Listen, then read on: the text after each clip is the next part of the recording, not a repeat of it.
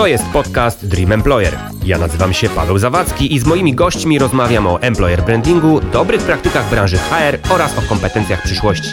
Partnerem serii jest Brief.pl oraz agencja Większe Logo. Zapraszam. To jest podcast Dream Employer. Dziś moim gościem jest Anna Macnar, CEO w HRM Institute, która dba o marki pracodawców i nie tylko. Dzień dobry, Anno, witaj. Dzień dobry, witam wszystkich. Chciałbym z Tobą dzisiaj porozmawiać intensywnie o tym, co się dzieje obecnie nie tylko na rynku pracy i pracowników i pracodawców, ale w ogóle w tej takiej przestrzeni społeczno-ekonomiczno-edukacyjno-gospodarczej. Powiedz proszę, co z Twojej perspektywy y, jest taką największą, najważniejszą, najciekawszą zmianą, którą obserwujesz jako ekspert rynku i branży y, HR-owej czy employer brandingowej. Jak ty to widzisz? Co takiego przykuło twoją największą uwagę albo wzbudza twoje największe zaniepokojenie albo największą ekscytację? Na co ty patrzysz? Rzeczywiście bardzo dużo się zmieniło teraz, e, patrząc na rynek pracy. Pandemia spowodowała, że wiele rzeczy zostało odwróconych e, o 180 stopni. E, I e, na pewno te zmiany są dla niektórych firm e, bardzo intensywne, dla innych na plus. Dla niektórych firm bardzo groźne i niebezpieczne, jeśli chodzi w ogóle o funkcjonowanie na minus. Niektóre firmy business as usual funkcjonują w tym zakresie i o tym też mówią. Natomiast z punktu widzenia employer brandingowego i HR-owego, to co pewnie było największym zaskoczeniem i zmianą, to była kwestia nagle, że wszyscy którzy mogli, czyli nieprodukcyjni, nie w branżach y, bezpośredniego kontaktu z klientami, y, nagle mogli zacząć pracę zdalną. Coś, co było do tej pory niemożliwe, było w wielu badaniach, które przeprowadzamy, benefitem wręcz. Niektóre, niektórzy pracownicy w biurach uważali, że to jest pewnego rodzaju marzenie, żebyśmy mogli e, mieć jeden, dwa, trzy dni w miesiącu do home office. E, a teraz okazuje się, że e, firmy w wielu przypadkach mówiły, no niestety nie jest to możliwe, nasz biznes wymaga obecności w biurze, a teraz okazało się, że na początku marca musiało się okazać, że jest to możliwe. I to, co jak rozmawiam z niektórymi szefami różnych biznesów, to okazało się, że efektywność jest większa, E, zaufanie, które musieli okazać swoim pracownikom, spowodowało, że pracują bardziej efektywnie i lepiej, więc e, zaskoczenie e, było całkiem spore w tym zakresie. I myślę, że to, co się teraz zmieni i to, co może być um, sytuacją dyskusyjną po covid i to rzeczywiście, jeżeli dojdziemy wreszcie do tego punktu, oczywiście, to rzeczywiście wiele firm deklaruje, że w całkiem sporym zakresie będzie funkcjonowało w trybie tak zwanym hybrydowej pracy, czyli trochę w biurze, trochę w domu dla tych, których mogą. Więc to jest pewnie taka zmiana widoczna pierwsza, którą najbardziej widać w tym świecie pracy pracowników. Ja chciałem zapytać o to, bo powiedziałaś, że praca zdalna była benefitem, a dzisiaj stała się koniecznością, w zasadzie z dnia na dzień. Ja mam z kolei takie wrażenie i takie poczucie, że coś, co było olbrzymim marzeniem wielu pracowników, stało się teraz niestety klątwą. E, I ten home office po sześciu miesiącach stał się czymś, z czego ludzie chcą strasznie uciec. Znaczy, nie wiem, jakie jest Twoje doświadczenie, e, ale ja z wielu różnych środowisk dostaję takie sygnały, które mówią wręcz o tym, że chcemy już wrócić do biur z wielu różnych powodów. To znaczy, te powody, dla których chcieliśmy uciec z biur i przyjść do home office rok temu, czyli ten benefit w postaci home office'u, dzisiaj absolutnie się zmieni. Ludzie chcą wracać do biur ze względu na interakcje z pracownikami, prędkość pracy, procesy, trochę odpoczynku od tego takiego zmęczenia domowego. Jestem ciekaw, jak to się będzie dalej rozwijało. Masz jakieś sygnały ze swoich środowisk albo ze swoich badań, w jaką stronę to będzie zmierzało? Powiedziałaś trochę o tym rozwiązaniu hybrydowym, ale zastanawiam się, komu teraz na czym będzie zależało bardziej. Czy pracownikom będzie zależało bardziej na tym, żeby wrócić do biur, czy pracodawcom bardziej na tym, żeby jednak ze względu na, nie wiem, może niższe koszta utrzymać tych ludzi w domach? Jak ci się wydaje, jak to, jak to będzie? E, rzeczywiście to, co powiedziałeś, że bardzo różne osoby różnie reagują na home office, to jest prawda i rzeczywiście takie sygnały są widoczne. My zrobiliśmy we wrześniu, e, opublikowaliśmy raport e, Employer Branding w Polsce, w którym employer brandingowcy mówią, jakiego rodzaju są trendy co się będzie działo, e, jak ewentualnie będą zmiany po covid również i e, podeślemy oczywiście link do do tego raportu, żeby sobie pobrać co darmowy raport. Natomiast rzeczywiście widać to, że w niektórych przypadkach e, osoby, bardzo im odpowiada ten home office i z różnych powodów osobistych, zdrowotnych, odległości od pracy, że e, całkiem nieźle się odnajdują w tej rzeczywistości, ale całkiem sporo ludzi e, chce wrócić. To też jest taka informacja, że niekoniecznie w pełnym wymiarze i myślę, że to jest ta zmiana, że niektórzy chcą wrócić na zasadzie, że są trzy dni na przykład w pracy, gdzie będą mogli E, uczestniczyć e, w tej dużej ilości spotkań, w której uczestniczyli wcześniej, że będą mogli e, spotkać się, dokonać interakcji, wymiany myśli, burzy mózgów na spotkaniach, a później, że będą mieli przestrzeń na pracę koncepcyjną. Rzeczywiście w niektórych przypadkach osoby deklarują, że mają duże wyzwanie pracowanie, że niektóre osoby uważały, że to duże wyzwanie pracować zdalnie ze względu na to, że a mieszkają w małym mieszkaniu z małymi dziećmi, dzieci nie mogą wychodzić, w trakcie lockdownu, który nam znowu grozi, e, jest, e, jest to wyzwanie. Inni znowu mieszkają sami na przykład i czują się totalnie wyobcowani i samotni w tych domach. E, dlatego też niektóre firmy zdecydowały się na przykład na dodatkowy benefit z racji tego, że już nie ma owocowych śród i piątków, dodatkowy benefit w formie wsparcia psychologicznego, czyli opieka medyczna w niektórych e, e, pakietach została rozszerzona to wsparcie psychologiczne. Więc myślę, że to, co będzie ważne i to, do czego ja namawiam, i to jest jeden z trendów, który zresztą e, przedstawiam w raporcie Employer Branding w Polsce, że employer brandingowe działania i HR-owe działania, zawsze tak było, ale teraz szczególnie jest to ważne, że powinny być dopasowane do tego, jak biznes się y, funkcjonuje w danej organizacji. Czyli jeżeli w biznesie mamy y, zwolnienia grupowe, no to innego rodzaju działania employer będą realizowane. Jeżeli w biznesie okazuje się, że praca zdalna dla wielu firm jest y, dobrym rozwiązaniem, to być może trzeba dopasować i, y, i poprowadzić tak organizacje firmowe, żeby nie było tego, tego dysonansu, że nagle mamy wielkie biura, które stoją puste i tak dalej. Więc Myślę, że to e, spojrzenie na to, czego potrzebuje biznes, jakie są aktualnie cele biznesowe i jak e, reagować na to, czyli jak e, powinna być prowadzona działalność organizacji z punktu widzenia ludzi, to to jest cel, który będzie do zrealizowania. To wszystko brzmi świetnie, jak sobie siedzimy i gadamy w podcaście o tym, jak powinno być. Tylko ja też tak się zastanawiam nad tym, że te wielkie organizacje i te, ten biznes, o którym ty powiedziałaś, też sam nie wie, co się będzie działo za tydzień, albo za dwa, albo za trzy. I zastanawiam się teraz na podstawie jakich scenariuszy albo jakich przesłanek można w ogóle konstruować jakieś pomysły na przyszłość, bo to jest y, bardzo ciekawe to, co ty powiedziałaś. Ja się z tym zgadzam, że ten employer branding i ten HR musi odpowiadać na to, co się dzieje na rynku teraz. Ten benefit w postaci opieki psychologicznej brzmi świetnie, to mi się bardzo podoba. Tylko skąd ci, skąd ci biedni HR-owcy mają wiedzieć, co się będzie działo za trzy miesiące, albo za dwa miesiące, albo za pół roku? Wiesz, no nikt tego, znaczy oczywiście są jakieś estymacje, tak, i każdy operuje na jakichś estymacjach bardziej lub mniej mm, wiarygodnych, ale na przykład moja branża produkcyjna czy marketingowa w ogóle przestała operować w planach rocznych, półrocznych czy kwartalnych, tylko operuje w planach tygodniowych, dwutygodniowych i miesięcznych. I, i dla mnie projekt się rozpoczyna, jak y, zaczynamy na planie, a nie jak mamy coś w mailach, bo to się wszystko może zmienić i szczególnie dzisiaj. Więc tak się zastanawiam, głośno myślę po prostu, jak ci, jak ci biedni HR-owcy mają się w tym odnaleźć i mają to po prostu wiedzieć. Powiem tak.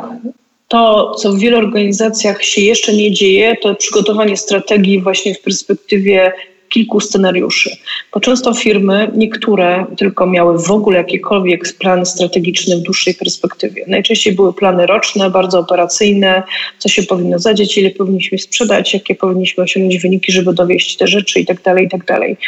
Więc e, to, co jest wyzwaniem teraz, to żeby przygotować różne opcje, czyli a scenariusz, że pandemia będzie trwała do końca przyszłego roku, B scenariusz, że będzie pandemia trwała krócej, C, jaki będzie wpływ gospodarczy, który się E, na biznesy, to jest też duże wyzwanie, jak będzie zapotrzebowanie nasze produkty i tak dalej, i tak dalej. Więc tych scenariuszy różnych e, e, powinno się tworzyć trochę więcej niż jeden. I na pewno zarówno liderzy będą musieli się z tym zmierzyć, co nie jest oczywiste, a zatem powinien iść w każdy dział, czyli i marketing, i HR, i ludzie i różnego rodzaju inne produkcje i tak dalej, i tak. Więc to jest wyzwanie rzeczywiście duże i na pewno mamy zmienność dużą. I to, co na pewno będzie też e, oczekiwaniem też od ludzi e, i wewnętrznie, i zewnętrznie, żebyśmy mieli na pokładzie takie osoby, które umieją tą zmienność szybko adaptować, czyli zanim się zanim się zastanowimy, przygotujemy jakieś koncepcje, działania, plany,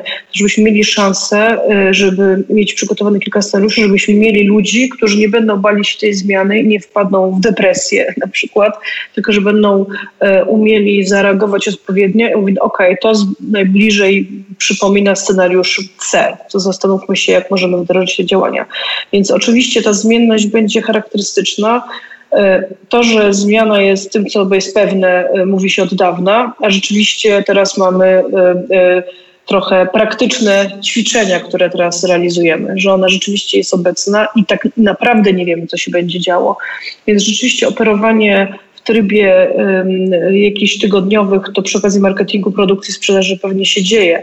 Przy okazji ludzi, myślę, że to jest trochę dłuższy termin E, na planowanie, ale też nie, od, nie jest to termin, wiesz, wieloletni rzeczywiście. Więc to jest coś, co e, jest ważnym obszarem, czyli bieżące analizy, co się dzieje, jakie trendy, jakiego rodzaju e, działania są planowane.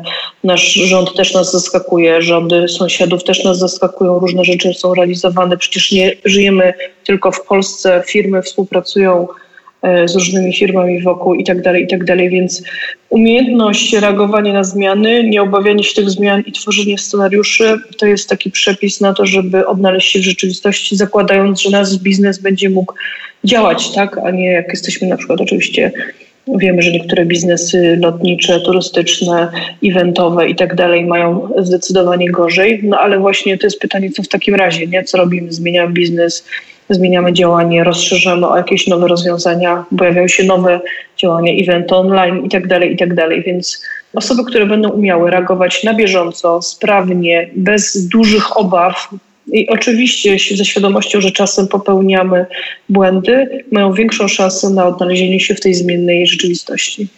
No trochę wyprzedzająco odpowiedziałaś na moje pytanie, które zawsze lubię zadawać gościom, czyli jaka jest według Ciebie najważniejsza kompetencja przyszłości i kim jest taki idealny pracownik przyszłości?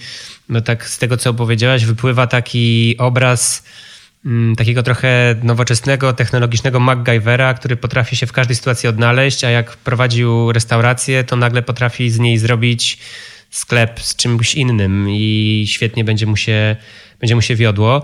Ale powiedz proszę, jak w tym wszystkim bo odnaleźć trochę taki, taki sens, w sensie nie stracić rozumu i nie oszaleć, bo tak jak powiedziałaś, z jednej strony bombardują nas te wszystkie nowości, z dnia na dzień zmieniają się mm, już nawet nie te biznesowe reguły, tylko te takie światowe reguły, tak? Wychodzi premier naszego rządu albo cudzego rządu i okazuje się, że nie możesz prowadzić swojego biznesu albo możesz go prowadzić w 30%.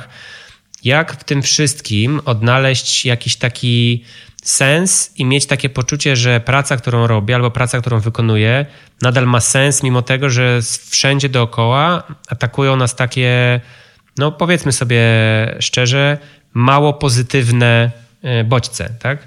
Czyli jestem sobie w jakiejś organizacji, ona przeszła na przykład na tą pracę zdalną czy hybrydową. Jestem w biurze 2-3 dni w tygodniu, nikogo tam nie ma, to biuro świeci pustkami, trochę takie, taki, taki pełen duchów jest ten, ten mój budynek czy ja tu w ogóle jestem potrzebny i czy ja w ogóle mam co robić. No i zakładam, że takie pytania się piętrzą w głowach różnych ludzi, którzy i takich ludzi jest coraz więcej, tak? No my mamy taki komfort, że możemy sobie usiąść online, przeprowadzić miły podcast, ty pijesz kawę, ja piję herbatę i sobie rozmawiamy o życiu i w ten sposób zarabiamy na, na życie i to jest część naszego biznesu, ale w wielu miejscach tak nie jest, tak? Znaczy ludzie siedzą w pustych biurach, zastanawiają się, czy w ogóle są potrzebni na przykład, tak? Jakie jest twoje zdanie na temat tej rzeczywistości, która jest w tak wielu biurach, która jest w tak wielu biurach, w tak wielu miejscach i tak wielu Dwa elementy, bo chciałabym jeszcze wrócić do y, tych kompetencji przyszłości, bo y, pewnie jest kilka takich ważnych, a potem odwołam, odniosę się do Twojego pytania teraz. Jeśli chodzi o kompetencje przyszłości, to y, y, taki trend watchingowo patrząc, czyli z perspektywy jakiego rodzaju kompetencje będą nam potrzebne w organizacjach, to oczywiście jest kilka opcji i pierwsza, pier, kilka elementów. Pierwszy element bardzo ważny to są, to się mówi o tym systemie i kompetencjach STEM, czyli Science, Technology, Engineering, Mathematics, czyli wszyscy ścisłowcy mają lepiej, krótko mówiąc. Czy ktoś, kto ma umysł ścisły, umie analitycznie myśleć, to jest kompetencja. To są kompetencje, które są ważne dla, e, dla pracodawców i dla biznesu. Natomiast właśnie dwa dodatkowe, które są bardzo ważne, to o, o jednym wspomniałam, czyli o umiejętności odnajdywania się w zmianie i reagowanie na nią e, właściwie, a druga to jest kwestia umiejętności komunikacji. E, I ta komunikacja jest, e, zwłaszcza w hybrydowym świecie, gdzie na przykład pokolenia starsze X, baby boomers, którzy e, współpracują, dla nich nie jest naturalne, że są online cały czas i jest to nawet momentami, może nawet czasem męczące, więc ta komunikacja jest bardzo ważnym aspektem również. I ona wiąże się, komunikacja wiąże się właśnie też z tym, co się dzieje teraz przy okazji sensu pracy, i tego, co się dzieje w organizacjach, bo teraz e, organizacje mają unikalną okazję na to, e, ja też o tym mówię w raporcie Employer Branding w Polsce, żeby zrewidować wszystkie swoje procesy i sposoby działania w organizacjach. Dlatego, że, e, że często w wielu firmach zaczęły być prowadzone różnego rodzaju dyskusje na temat tego, czy nie grozi nam wypalenie zawodowe, czy nie za szybko dzieją się zmiany, czy umiemy dobrze planować naszą pracę, e, czy wszystkie procesy, które funkcjonują od 20 lat i tak dobrze jest, że one funkcjonują, czy one, nie, czy one są dobre, czy nie wymagają jakiejś rewizji i zmiany. I teraz ta hybrydowość, to, że nagle musimy pracować zdalnie, to, że musimy reagować bardzo szybko na różnego rodzaju zapotrzebowania rynkowe na nasze produkty, usługi i tak może spowodować, że firma może spojrzeć i zaprosić pracowników do współpracy przy rewizji, na ile e, dane procesy, sposób funkcjonowania, ilość spotkań, które robimy, ma sens. E, I to powoduje, że osoby, i to, no to oczywiście wymaga tych kompetencji też od strony pracodawcy komunikowania się umiejętnego z pracownikami, co też nie jest oczywistym tematem ponieważ e, wiecie, są, są, ta, wiesz, są takie organizacje, które mówią, że pracownik za dużo nie powinien wiedzieć, bo wiesz, po co ma to wiedzieć, lepiej niech on się skupi na swojej pracy, więc są takie modele. Niech robi swoją pracę, dziękuję tak, bardzo. My się tak, tu umówiliśmy na kasę, że on będzie robił, wykonywał swoją pracę i co on tam nie potrzebuje. Tymczasem pracownicy y, mają dwa elementy, które z badań wynika, że są bardzo ważne. Po pierwsze, i to z, i, i młodsze pokolenia wchodzące na rynek, tym bardziej jest to element ważny, czyli e, potrzebuje pracować dla firmy, która robi coś więcej niż zarabia kasę. Oczywiste, że pierwszym celem jest zarabianie pieniędzy i, e, i dowożenie tych celów organizacyjnych, ale czy firma robi coś więcej oprócz zarabiania kasy, czy jest odpowiedzialna społecznie, czy jest, e, prowadzi zrównoważony biznes, czy jest ekologiczna.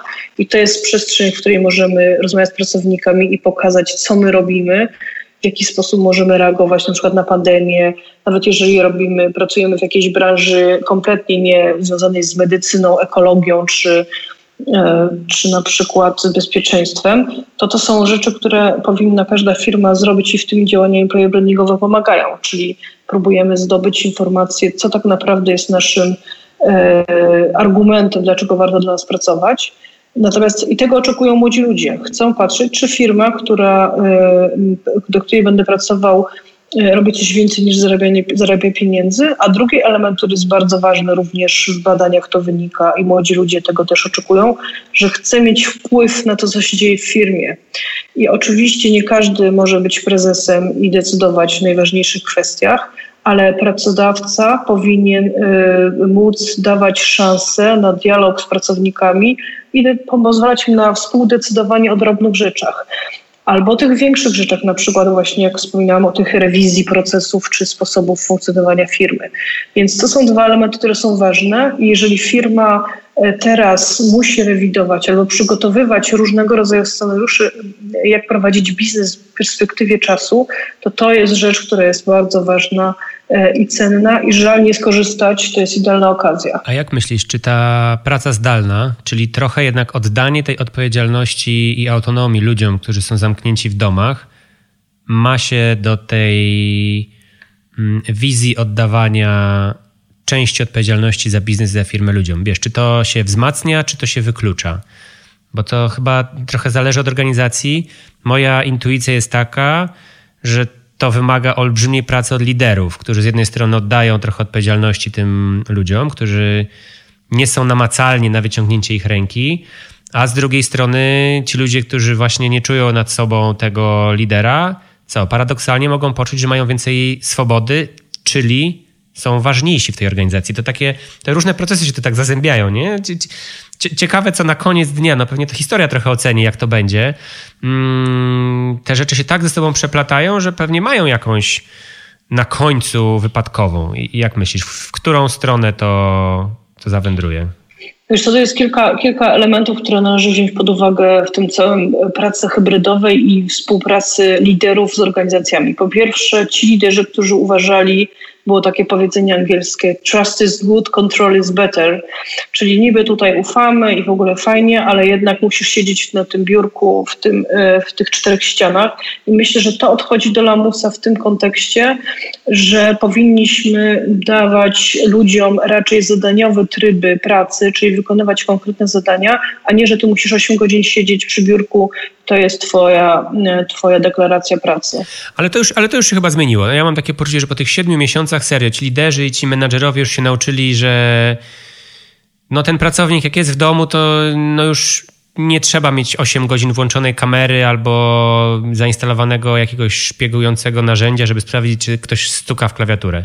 To się działo w marcu i tam kilku liderów miało takie pomysły nie wiem, no popraw mnie, jeśli się mylę, ale mam nadzieję, że te czasy już są za nami. Mam nadzieję, że te czasy są za nami, ale nie, nie, nie jestem pewna niestety, że jest, chociaż jest to optymistką z natury, że jest to, dotyczy to 100% organizacji, że to jest wciąż e, wyzwanie e, w tym zakresie e, i rzeczywiście to jest na pewno ten element, który należy wziąć pod uwagę i tutaj jest duża praca leadershipu, a leadership w Polsce wymaga tej pracy, trzeba sobie to powiedzieć. Jak mówię o leadershipie, to nie mam na myśli tylko prezesów, tylko tylko również kierowników, menedżerów, e, nawet team liderów, tych e, belgadzistów, którzy są podstawowymi e, osobami zarządzającymi w zespołach, więc to jest ten element, który jest ważny. Więc oddawanie tego pola działania osobom to jest, to jest fajne rozwiązanie, tylko trzeba dać im przestrzeń na to, żeby oni tą innowację wprowadzili. Zresztą jako dodatkowy tutaj element chciałabym dodać, że są firmy, które organizują i od lat to robią takie innowacyjne, y, mają skrzynki pomysłów, inspiracji, innowacji, aplikacje w różnych formatach, to jest realizowane. I myślę, że warto do tego wrócić, jeżeli firmy y, na przykład zaprzestały tego projektu, albo wdrożyć, jeżeli tego nie miały. Natomiast to, co jest wymagane i ta hybrydowa rzeczywistość na pewno to wy, wymusiła, to jest kwestia zmiany sposobów komunikacji, doceniania i angażowania pracowników bo do tej pory, jak byliśmy e, w, w firmie, w biurze, to mogliśmy, wiesz, pójść na kawę wspólnie, na lunch, na piwo po pracy i tak dalej, i tak dalej, podyskutować ta integracja, albo ktoś ci powie przy ekspresie do kawy, że fajnie, że tę robotę zrobiłeś, zrobiliśmy ten ciężki projekt dzięki, to teraz to nie jest takie oczywiste, nie? I teraz trzeba poszukać nowego sposobu komunikowania się i doceniania i rozmawiania z naszymi liderami, po to, żeby oni, e, z naszymi pracownikami przede wszystkim, po to, żeby oni e, mieli poczucie, że to, co robią, jest sensowne i że jestem członkiem zespołu, a nie siedzę tam samotny, zamknięty gdzieś daleko. A spotkałaś się z jakimś rozwiązaniem, które zostało wdrożone dobrze albo które zostało przeprowadzone dobrze? Czymś takim, co właśnie spełnia tą funkcję, o której powiedziałaś i jest y, takim wzorem do naśladowania. Nie wiem, może masz mhm. jakiś przykład w głowie, czy to platformy, czy właśnie jakichś dobrych procesów, albo czegoś, co, co warto dobrze. No rozmawiamy jednak w podcaście Dream Employer, więc staramy się myśleć i rozważać o jakichś takich najlepszych praktykach.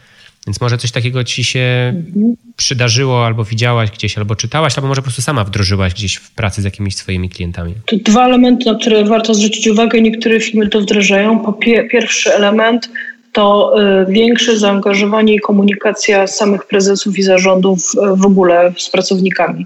Coś, co do tej pory... W dół, y, tak? W sensie tak, prezesi w kontakcie z, z dołem. Tak, tak że tak? pracownicy byli, że zarządy organizowały wideokonferencje, spotkania, w którym każdy mógł wziąć udział po to, żeby aktualizować informacje, co się dzieje w firmie, jak wygląda sytuacja, podziękować za zaangażowanie, nagrywane są filmy. Coś, co nie jest oczywiste i dla wielu nie było oczywiste, że taki prezes bieżąco się z nimi komunikuje. Najczęściej go widzieli, wiesz, na Wielkanocnym albo e, Bożonarodzeniowej Wigilii, gdzieś na scenie, który machał i mówił, że fajnie, że robimy robotę. Teraz okazuje się, że ci liderzy dużo częściej się komunikują i mam nadzieję, że to zostanie, bo to jest bardzo ważna rzecz i pracodawcy, którzy to robią, na pewno zyskują.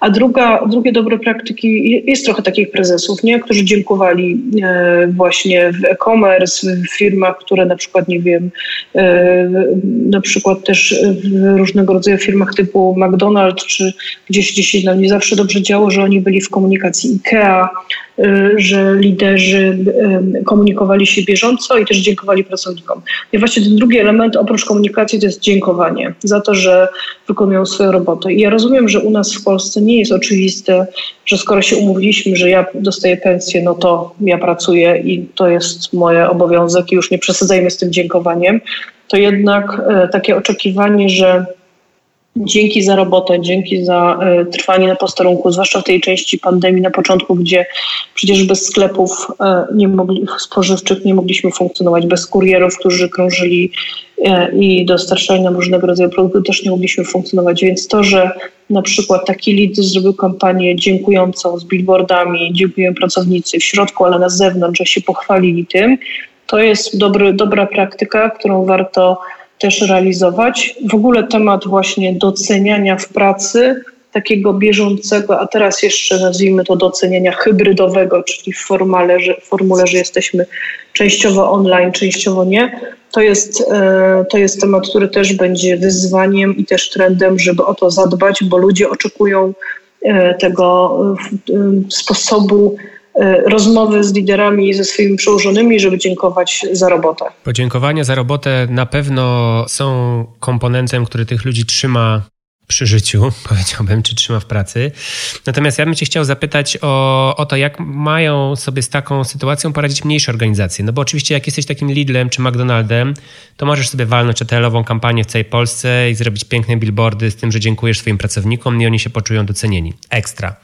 Natomiast co mają robić takie organizacje, które nie mają przestrzeni czy budżetu na te lowe dziękowania w, na billboardach czy w kampaniach telewizyjnych? Nie wiem, zatrudniają, to nie, nie wiem, nie małe firmy, ale raczej już takie większe, które wciąż chcą tych pracowników docenić, mają jakiś kłopot z tymi nastrojami społecznymi, no bo jednak te nastroje są dość mocno rozechwiane. Co wydaje Ci się powinno się robić, albo jak można takich pracowników trzymać, wzmacniać, wspierać albo doceniać, niekoniecznie kupując billboard albo blok reklamowy w telewizji.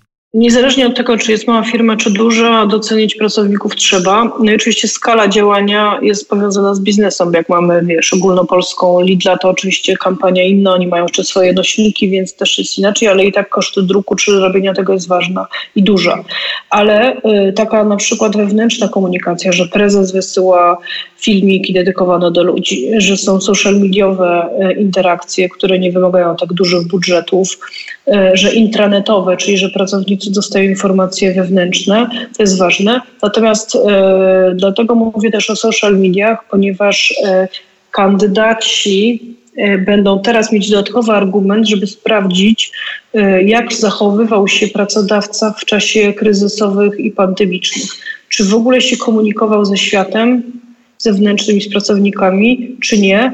E, I czy są na to dowody właśnie w formacie obecności w social mediach czy w kampaniach różnego rodzaju działaniach. Więc e, pracodawcy w tym momencie może nie mówią, jakie mamy świetną atmosferę w zespole w czasie pandemii, ponieważ to nie jest coś, co może jest najbardziej interesujące, ale to w jaki sposób dbamy o ludzi, jak się z nimi komunikujemy, e, że zarząd robi coś więcej, że my coś robimy więcej i tak dalej. To jest coś, co jest ważne, żeby pokazać w jaki sposób doceniamy wewnętrznie i skala E, dopasowania e, do wielkości firmy jest ważna, ale te małe firmy też mają swoją przestrzeń. Nawet wiesz, małe social mediowe kampanie to są budżety, które, na które stać każdą organizację nawet żeby pokazać o swoich profilach darmowych typu LinkedIn czy Facebook, gdzie można pokazać, co się dzieje, a ktoś jak później będzie szukał takiej firmy i patrzył, jak ona się komunikuje z kandydatami, to na pewno to znajdzie i będzie do niego może argument, że warto dla tej firmy pracować. Powiedzieliśmy sobie trochę o dobrych rzeczach i o dobrych praktykach, to ja tak przekornie trochę zapytam o to,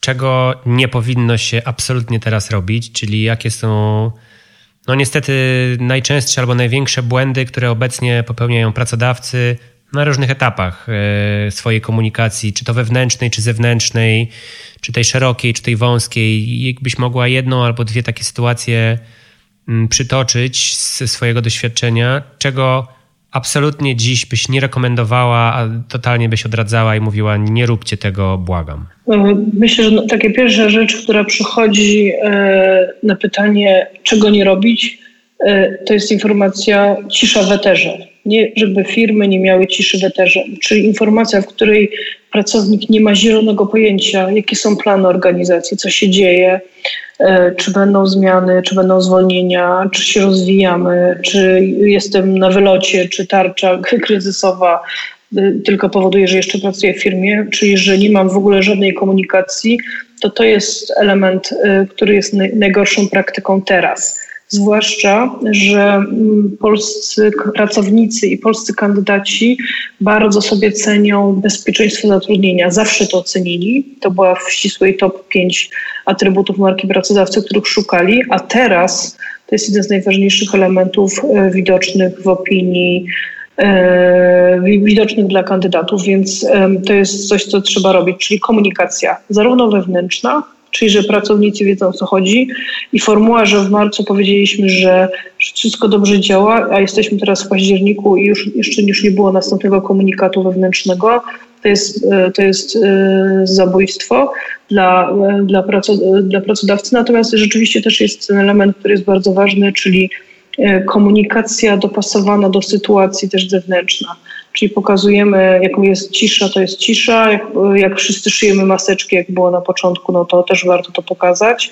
Czyli w ogóle budowanie komunikacji. Myślę, że w świecie employer brandingu, dobre budowanie komunikacji, nawet firm, które mają dobre praktyki wewnętrzne, żeby o tym opowiedzieć na zewnątrz, jest cały czas obszarem do, do naprawy, poprawy, rozwijania i w ogóle komunikowania, więc komunikacja to jest najważniejszy element. To ja w takim razie nawiązując do tej komunikacji, ale powoli zmierzając do końca naszej rozmowy, chciałem Cię zapytać o jakąś taką kampanię albo akcję, albo format, który ostatnio zwrócił Twoją uwagę w kontekście właśnie HR lub employer brandingu, to znaczy, która marka, firma lub organizacja zrobiła coś tak dobrze, że pomyślałaś sobie, o, to jest dobrze zrobione, nieźle wymyślone, ładnie zakomunikowane, spełnia swoją funkcję, podoba mi się to. Masz coś takiego, co ci przychodzi do głowy? E, wiesz, mamy takich, e, takich przypadków dobrych praktyk całkiem sporo, ponieważ jako HRM Instytut organizujemy konkurs employer brandingowy, Employer Branding Excellence Award od 9 lat e, i we wrześniu mieliśmy trochę dobrych praktyk właśnie, zbieramy raz do roku, było bardzo dużo prac. E, zgłaszających wewnętrzne i zewnętrzne działania. E, to, co wewnętrznie dużo firmy realizują, to na przykład właśnie fajne formaty doceniania stałego pracowników w środku, to robił McDonald's, IKEA, myślę, że mieli taką fajną kampanię. IKEA zrobiła też świetną e, kampanię instagramową, to jest też fajne, że za, zaangażowani byli pracownicy sklepów, że pokazywali, jak, jak u nich wygląda praca, jak wygląda dbanie o ludzi, jak wygląda komunikacja komunikacja wewnętrzna to też była fajna praktyka. No i myślę, że warto przywołać też kampanię Lidla, y, tą rzeczywiście dziękującą, że jesteście bohaterami naszymi, żeby by się nie udało, która też odby odbyła się na zewnątrz. Jest cała masa też y, kampanii wewnętrznych, które pracownicy mieli przygotowywane przez swoich employer brandingowców, więc też jest sporo takich NetGuru, fajną kampanię zrobiła Capgemini, Więc rzeczywiście tych firm jest całkiem sporo. Podeślę, podzielę się linkiem z informacjami do, o dobrych praktykach również na końcu tego podcastu. Bardzo mi się podoba optymizm, który bije z Twoich wypowiedzi z Twoich case'ów, bo mam takie poczucie, że w korona świecie smutnych wiadomości i ciężkich medialnych przekazów, jakoś tak sypiesz z rękawa takimi pozytywami. Tu dobra kampania, tutaj dobre działania, tutaj zadowolony zarząd, tutaj docenieni pracownicy. Skąd, skąd się bierze taki optymizm? Powiedz mi na koniec. Optymizm bierze się na pewno z natury mojej osobistej, że rzeczywiście szukam pozytywnych aspektów, natomiast optymizm się bierze z tego, że ja absolutnie wierzę, E, w to, że działania employer brandingowe przynoszą zyski wszystkim. I to jest taka dziedzina, myślę, że jako, chociaż jestem marketingowcem z wykształcenia, e, czym się różni employer branding od marketingu, że w marketingu czasem zdarza się, że e, trochę malujemy czasem trawę na zielono i przedstawiamy te bardziej różowe wizje od tych mniej różowych. W employer brandingu jest tak, że jak zaczniemy malować trawę na zielono przed kandydatami, to jeżeli w środku nie jest dobrze, to zaraz się wyda. Natomiast dlatego employer brandingowe działania e, to działania, które zyskują i pracownicy, i kandydaci, ale również właściciele, firmy, akcjonariusze i tak więc wszyscy zyskują. I oczywiście jest całkiem sporo jeszcze takich niedobrych praktyk pewnie na rynku, ale przez to, że nam się zmienił sposób komunikowania się ze światem zewnętrznym i wszystko zaraz jest ujawniane, opisywane w social mediach, na forach opinii i tak to e, brak posiadania dobrego, dobrej marki, czy dbania w ogóle o tą markę pracodawcy się nikomu nie opłaca, niezależnie od wielkości firmy.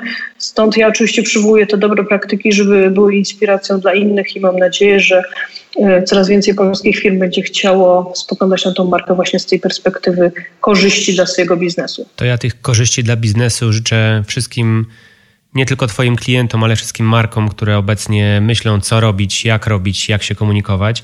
Bardzo dziękuję Ci za rozmowę, za te optymistyczne insighty, tonę ciekawych inspiracji i, i, świetnych case'ów. Mam nadzieję, że niebawem będziemy mieli okazję spotkać się i przybić sobie piątkę na jakimś prawdziwym evencie i w jakimś może bardziej sprzyjającym momencie e, świata i historii.